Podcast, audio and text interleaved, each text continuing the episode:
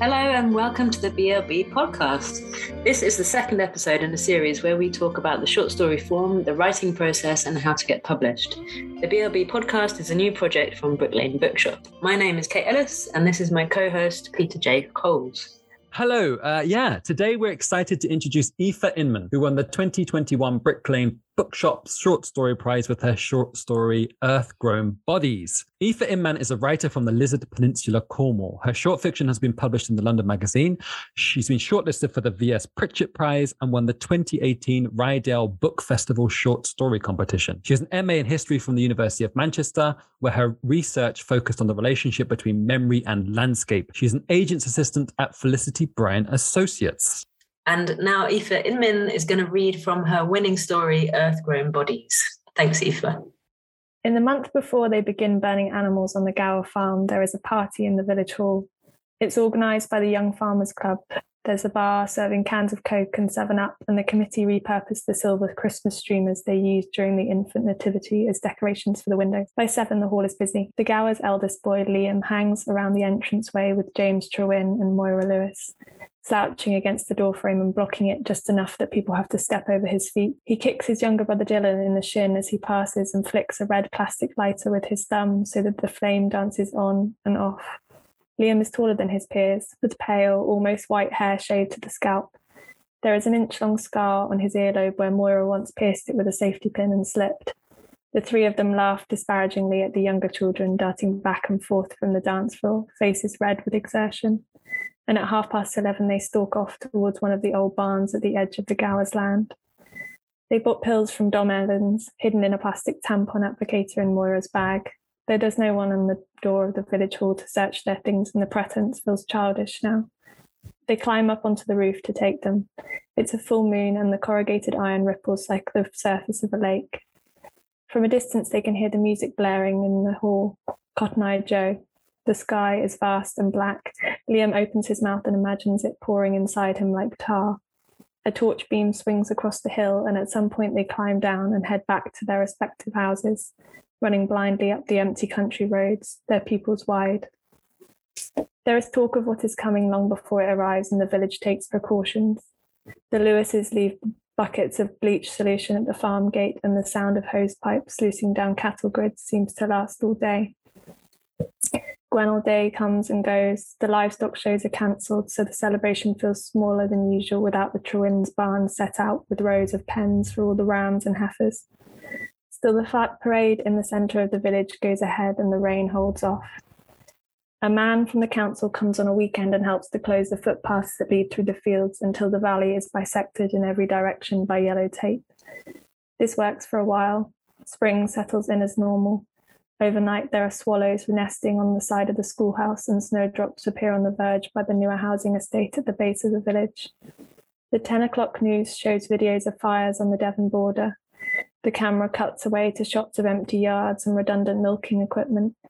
Everybody in the village watches, switching channels when the news returns to the presenters in the studio to catch the last few minutes of a program about trains or weight loss on one of the satellite channels doesn't mean anything till it's here, just a lot of words to scare us, Liam's mother Roxanne tells her sons, frying sausages on two flat griddle pans. Fat from the meat spits up onto her jumper, her forearms, her hair, and she rubs it in with damp fingers. Liam shrugs his shoulders. You can't stir shit without a stick. Language. Your brother's sat right there. Roxanne looks over at her husband, Martin, slumped by the window overlooking the field. He massages the corner of his jaw with two fingers, frowning. He has been grinding his teeth in his sleep again. She calls his name and he flicks her eyes towards their eldest son. He sighs. Whatever you're doing, Liam, stop it. Right, that'll be nothing then. I'll stop doing nothing. Martin presses his wrists into the arms of his chair, exhales, and leaves the room. Roxanne hears the latch on the front door click too, and she jostles the sausages in the pan so that their skin split, juices hissing against the hot oil.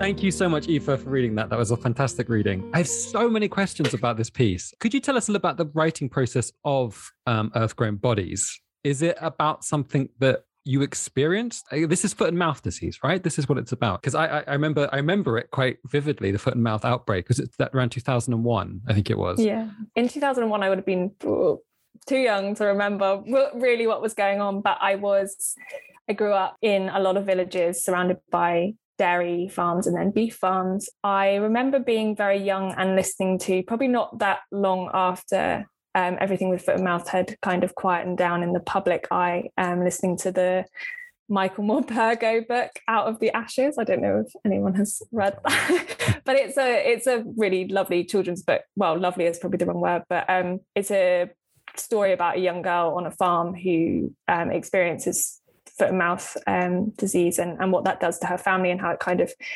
the loss, um, but also kind of this ripping apart of a community. And I remember being very affected by that as a child and having it on um, like a tape recorder um, and lying on the floor of my bed and listening to that. And it was one of those books that really sat with me um, as a child.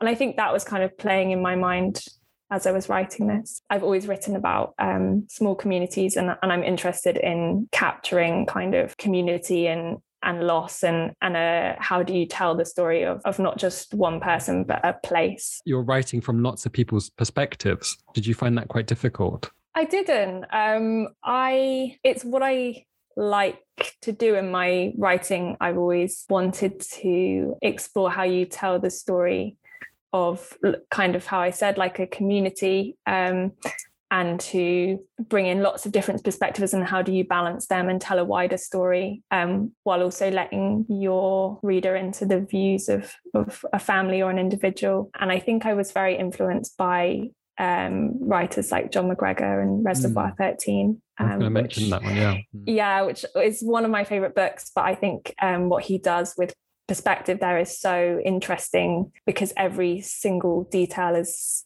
is fascinating, but you read it as this part of this broader piece, which is actually a kind of a song of a of a people and and how they experience loss. It's interesting you bring up Jon McGregor. I read one of his short stories yesterday, um, but he he is very good at picking the perfect detail to show how a character is thinking and how they're moving in a space, and you're very good at that too. And I was wondering if you could sort of describe I mean, is is it does it become naturally, or are you kind of um, designing which details to place? It usually comes from I free write a lot, um, so this was a lot longer than it is currently. I think it was about fifteen thousand words, um, and then I cut it down. Yeah, four or five thousand words. Yeah, so it's yeah, lost okay. like two two thirds of it, but um, but yeah, so it's I I don't consciously go into it knowing what I want to pick and and how I'm and who I'm going to stay with. So there were characters in it before who are not in it because they didn't feel relevant. Um, so I settled on these three families. I think Max Porter has spoken about this before, but like three is quite a nice like balance to get. Um, so you've got these three families, but also kind of yeah, three perspectives, and um, and then there are little scenes that are brought in as well of other characters. It's less of a conscious thing as I'm writing, and, and it's much more of an editing process of picking out what what works and what doesn't. So Fascinating. That leads us to a questioning about your editing process quite neatly, and it sounds like perhaps it is long longer than the writing process. Is that the case? yeah, it's a very expensive process. Um, yeah, so I, I think I wrote this the first draft of this pretty quickly. Um, I think maybe it took me a month or something like that. Um, and then I spent uh, all in all, I think I was editing for a year, um, which is absurdly long, but I do have a full time job as well. So I think it's it's a bit of like time and yeah, um, and just when I have the free time to do it. But um, I edit and um, have other people read um, and get feedback as I go because sometimes you can't see what you're doing otherwise. But yeah, it's it's a really extensive and and the more time you take away from something and then come back to it, I think you see things in it that are a week that you didn't see before and and things you love new things that kind of jump out at you. Could you tell us a little bit about your editing process? What does it involve? Is it simply just reading through and going, I like this, I don't like this, or is it something more? It's a lot to do with um, rhythm and sound. Um, so I read everything aloud um, and I, I mainly edit that way. I'm maybe to my detriment obsessed with how words sound and, and how a story is read aloud. I'm really interested in language and and the rhythm of how we speak, but also how we tell stories. Um, so I think my editing is very detailed. I can spend a very long time fussing over one word and trying to find something that fits the meter of the sentence better. So it feels a little bit like editing poetry in the sense that I'm going sentence by sentence. Yeah, I'm just fascinated by rhythm and musicality and and how we audibly tell stories and and how that feeds into uh, writing about place because places and communities have a rhythm and a and a way of talking to each other, which is uh, just so fascinating to me, and and and it's interesting to try and capture that in written language. I think that comes across very well, especially in the um, the scene that you just read with the, between the um, Liam and his dad, and he snaps at him, and it's like, "What am I doing? Nothing." It feels very true and I can kind of visualize the teenage son being aggravated by his father in those few words. And so I think your kind of detailed whittling editing is quite effective. A lot of um, a lot of the story is action after action after action, and I guess you're kind of going with the traditional show don't tell. Um, but occasionally you break into dialogue. And how do you decide when to expand a scene and when to just shift on to the next action? I'm not sure I ever make a conscious decision about it um, and whether it, it's just where I feel like it needs um, dialogue. I spend a lot of time editing dialogue because I think because of that um, audible thing that I was talking about and and speech, I think writing speech takes me a long time because I want to capture the way that people speak. And that often isn't how we write speech in stories and in books and that's not to say that it doesn't work but the way that i like to write it is is that muddled and uncomfortable and weird way that we do speak and communicate which is never saying exactly what we mean and what we want to say and it's never in the right order and so often my dialogue do- takes a very long time to get to the point of things and people don't ask the questions that they want um, and they don't get the answers that they want and so I think when my writing breaks into dialogue, it's to vary up what we're seeing, but also to allow them to speak for themselves. But it's also for this this different auditory experience when you're listening to the story or you're reading it. Because for me, when I read, I kind of hear, whether it's my own work or somebody else's, I hear the rhythm of it in my head as I read. And so it's important for me that people reading my work get that experience as well of of a rhythm that changes when we break into dialogue and then when we go back to description. I had a question about the opening of the book. It features these very young, well, not, I guess they're like teenage uh, uh, characters. And I wondered if that's something you're interested in writing about, is that sort of growing up in a teen, in a rural setting life, because that felt very, very accurate to me, having grown up during that period, being that age in a rural setting where there is nothing to do but drugs and alcohol. That's it. That's what you do, um, or get into fights or get into trouble. That um, is that something you're drawn? Is that something you're drawn to writing about? Yeah, I think so. Um, I'm purely probably because um, I spent yeah a, a, large part of my growing up in Cornwall um, on the Lizard um, which is for anyone who doesn't know, like the, most southerly point in Cornwall. But there's like no bus service. There's no there's no nothing. You have to get lifts everywhere. And now that I've moved away, I think I have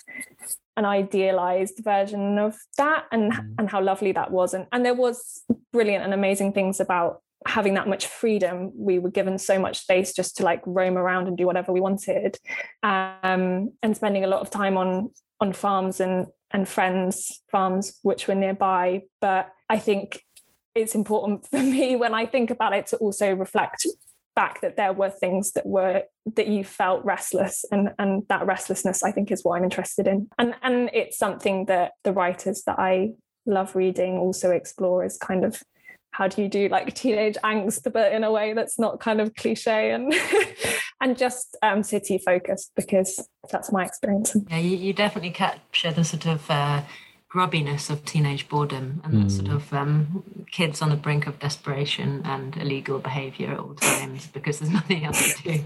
Mm. And I think as we were talking, I realized that I am probably about two years older than your teenagers in the story in that time, which is, yeah, maybe why um, it felt so familiar and true to me.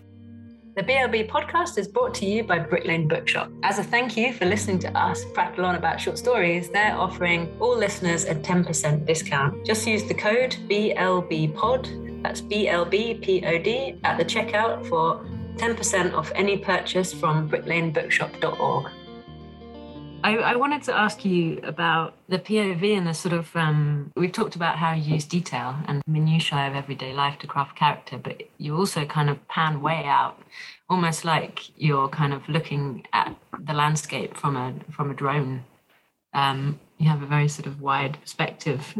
Um, was that something you were conscious of as you were writing? Um, no, the, it was um, it was a conscious decision, um, and I think partly influenced by Reservoir Thirteen and, and what that um, book does, but also by uh, by the fact that I wanted to tell a large story in a small amount of words, um, and I knew that in order to tell the story of a community and what it's facing, you have to zoom out to see the place and and and the rhythm of that place and, and what is happening to it and then zoom in on on these daily minute things that are happening to individuals Peter mentioned earlier that it, it sort of rang true reading it kind of last year after the pandemic, because I think one of the things you do well is kind of hone on, in on the sort of everydayness of tragedy. You know, when there's there's cows burning in a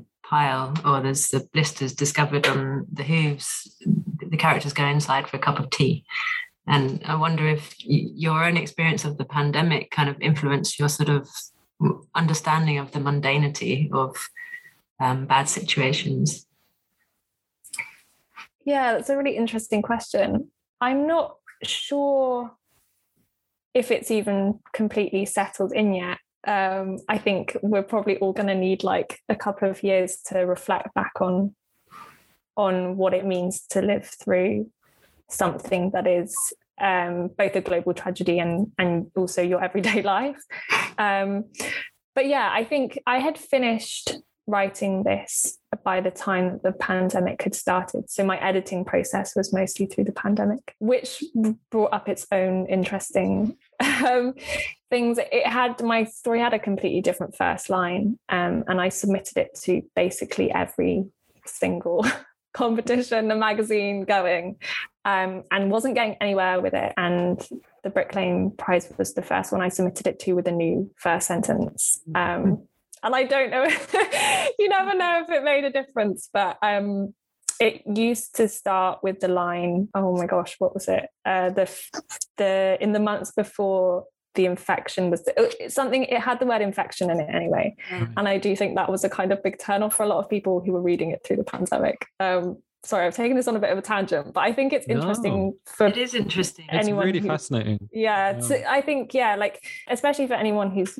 listening who is writing, um, that sometimes you may get a year into submitting and you need to change your first sentence. Um, but yeah, um, so I I mean, the current first sentence is in the month before they begin burning animals on the Gower farm. There is a party in the village hall, which is that is strong. It's Right. really strong. Yeah, so that sentence just used to be a paragraph later, uh, and it just used to start with uh, with a line about I think it's, it's a similar line, but uh, um, with the word infection in it. But yeah, so I think in answer to your question, the pandemic maybe more influenced my editing process and what I chose to leave in and take out, rather than kind of what the story was focused on so much. Well, I, I literally wrote uh, on the very first line, speculative fiction opening. I genuinely thought this was like a speculative fiction, like dystopian piece, and then it just and then as you go as you go on and you realize, oh no, this is about the foot and mouth disease outbreak, and you don't never mention it, which is brilliant. I love the fact you never mention it. You should never mention things like that because it makes it so much more interesting. But when the yeah the buckets of bleach solution, I was like, oh, it's the foot and mouth outbreak. I guess that is a dystopian thing, isn't it? Another dystopian thing that we live through uh, in the UK. But I thought that was so fascinating to yeah to not not name what it was but just name the consequences of it. And, and it just creates such an, uh, uh, attention in the reader because they want to know what it is, which keeps you reading, obviously. Um, but it also it, it makes it so much worse. It makes, I mean, it was terrible, but it makes that the omnipresence of this like terrible thing so much worse because you just like, what, what is it? What is this nameless thing that the, the, the author's trying to give us? So I thought it was, I thought it was brilliant. People forget about it a little bit because mm. it was so focused on, on farming communities. And I think maybe that's what I wanted to it's slightly serendipitous that it came about during a pandemic that I that I finished writing it. But um, but the people who were experiencing foot and mouth were experiencing a lot of what we went through, the loss of livelihood and and uh, grieving. But just it was so they were isolated because people elsewhere in the country didn't really have a have a sense of what was going mm-hmm. on and and even for me growing up in a village um we our village wasn't affected by foot and mouth but but it was the fear of it was on the peripheries. But i had no concept of that growing up because it wasn't directly affecting my family. And and I think that's something that I wanted to kind of explore in the in the story. Because foot and mouth was very very localized I think it's interesting to explore it in the wake of the pandemic because it's sort of awful news that was happening on some people's doorsteps but it didn't affect them and I guess the pandemic it was the opposite in that it's happening on our doorsteps, but it was the first time in most of our lives when the news did actually affect us. Mm-hmm. And I suppose that's some of what you explore. I like the way in the story that you, you have the characters in their homes, but they're also watching the news on TV about what's happening in the farm next door. And that was uh, yeah, a good kind of um, literary device. I think because we see the news as so separate to ourselves, probably pre-pandemic um, when I was writing um, you see it as something happening to other people and not to yourself. Um, and so I was in a small way, although it's only a couple of sentences in the in the story, I was interested in um, how do people react to the news being about themselves, and there is this kind of strange thing that that the celebrity of a of appearing on the news is something that people are interested in when it's people they know or or, mm-hmm. or their local town or we're still interested in it even if it's something tragic um, and so i kind of wanted to use that and and and bring out the humor in that as well because there is something strangely humorous about the fact that we're we're still obsessed with being on the news even when it's something horrible or or seeing someone we know interviewed mm-hmm. um, and and and what we decide to say about that and um yeah so it was a conscious thing to kind of bring that in and play with that. Um, yeah. I guess also when the story is set, it was just at the beginning of kind of real life television. I think it was like the, when the first series of Big Brother came out. So there's this sort of these characters were maybe beginning to understand that, oh, you didn't have to do anything special to be on TV and be famous. And maybe it's like the, oh, yeah, I could, you know, mum, you just stopped me from being famous like so and so. Yeah, it's, it's funny. it's good. So you won the Brick Lane Bookshop Short Story Prize last year. Um, how did that feel? It was great and i mean i love the bookshop but but yeah i really it was really a, such a without sounding cheesy a confidence boost i think most people who write feel like uh, because they're generally the only person reading their writing and giving themselves feedback on it um, to have kind of validation by other people and is so great to push you to to consider your work as valuable and and worth the time that you're putting into it. So yeah i mean it was it was such a such a joy and an honor. And and i was so grateful um yeah to have won it. It was really great. Yeah um it's really good to hear I'm, I'm glad you made it. I was worried because I knew that you'd won, but you were like a little bit late to the to the event. And I was like, oh no, I hope she makes it. it was such a diva move. My train yeah. was delayed, and then all the tubes were delayed, and I was running across London. I was like, it's okay because you won't have won. You can just slip in the back. oh, no. and you and you did slip in the back. I was sort of like, I don't recognize her. She must be the one. It's okay. And I kind of calmed down. She came in just at the nick of time and kind of like very coolly just wandered on and read your stories if like you know you do it all the time all the stress was internal yeah Aoife now I'm going to embarrass you by reading out what the judges said about your work First up is Elise Dillsworth. She said, a well drawn and poignant observation of the effects of a catastrophe on a community and a good sense of place. Wendy Erskine said, This is a beautifully drawn story of power, complexity, and nuance, a worthy winner. And finally, Kishani Widyaratna said, I really admired the humanity and pathos of Aoife Inman's story. A striking opening line intrigued me from the first page, and I was enthralled by the story of this small community throughout, an assured new voice. Uh, is it what's it like to hear these people? I mean, I, I chose these judges. I think they're all wonderful. What's it like to have these three say such great things about your work? I mean, it's just so nice. um, yeah, I mean, I it, it kind of it's like feels slightly unbelievable when every time I hear it um, because I'm such such an admirer of all of them. Like working in publishing myself, I think um, I've seen Kish's list at Fourth Estate, and she publishes such brilliant books. And I love Wendy's writing and Elise's authors that she represents are just incredible. So to have that feedback feels just so lovely. Um, since winning the prize, where where are you in your writing life, in your writing career? Yeah, uh, what what a question. Um, still writing. Mm. That's that's, a good that's thing. important. Yeah. That's really important. um, yeah, I'm I'm still writing. I'm still working on stories. Just kind of balancing it all with day to day job life but yeah always always still writing and still working on projects. Good to hear you're still writing um, and I I, ho- I hope that you're writing a short story collection but if going by the editing processes and timings of earth-grown bodies that means that we might have to wait about a decade right? Yeah i know. No yeah i am i i am working towards a collection um yeah with uh the help of the writing squad, who I haven't mentioned yet, but who are brilliant, um, and was a huge help for me as a writer. Um, they're a writer development scheme based in the north of England who mm. help uh, young writers with mentoring and um, and giving feedback on your writing. Um, and I would not be writing today without them. Um, I was I'd never written anything properly, really uh, submitted anything anywhere um, before I joined them. And I've been so completely blown away by their support. I've been with them for maybe four, five years. Um, they give you the belief that, that, your work is worthy of, of submitting to places and that you are a writer um, by taking you seriously from a really young age. Um, mm-hmm. and it's completely free and, and Arts Council funded, and they're just a brilliant, brilliant team. Um, and that's the so, writing yeah. squad. Yeah.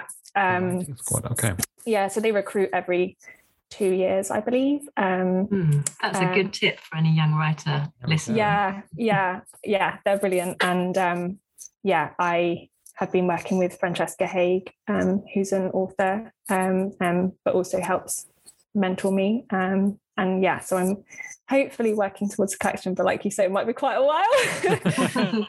That's okay. The best ones take a really long time. Aoife, I wanted to ask you about um, how your work affects your writing. Your work as a you work for Felicity Bryan as an agent's assistant.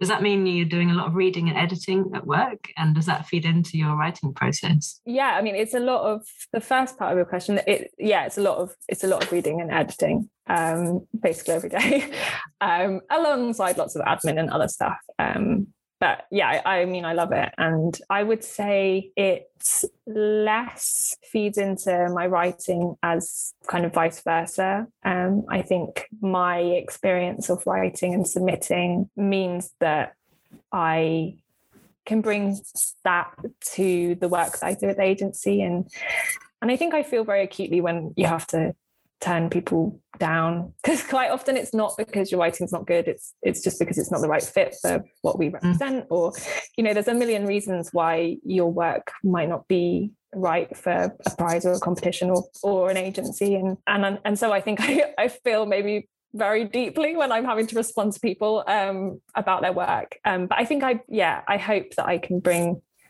the editorial stuff that I do with my own writing um, and those skills I'm kind of building through that to my work um, at FBA.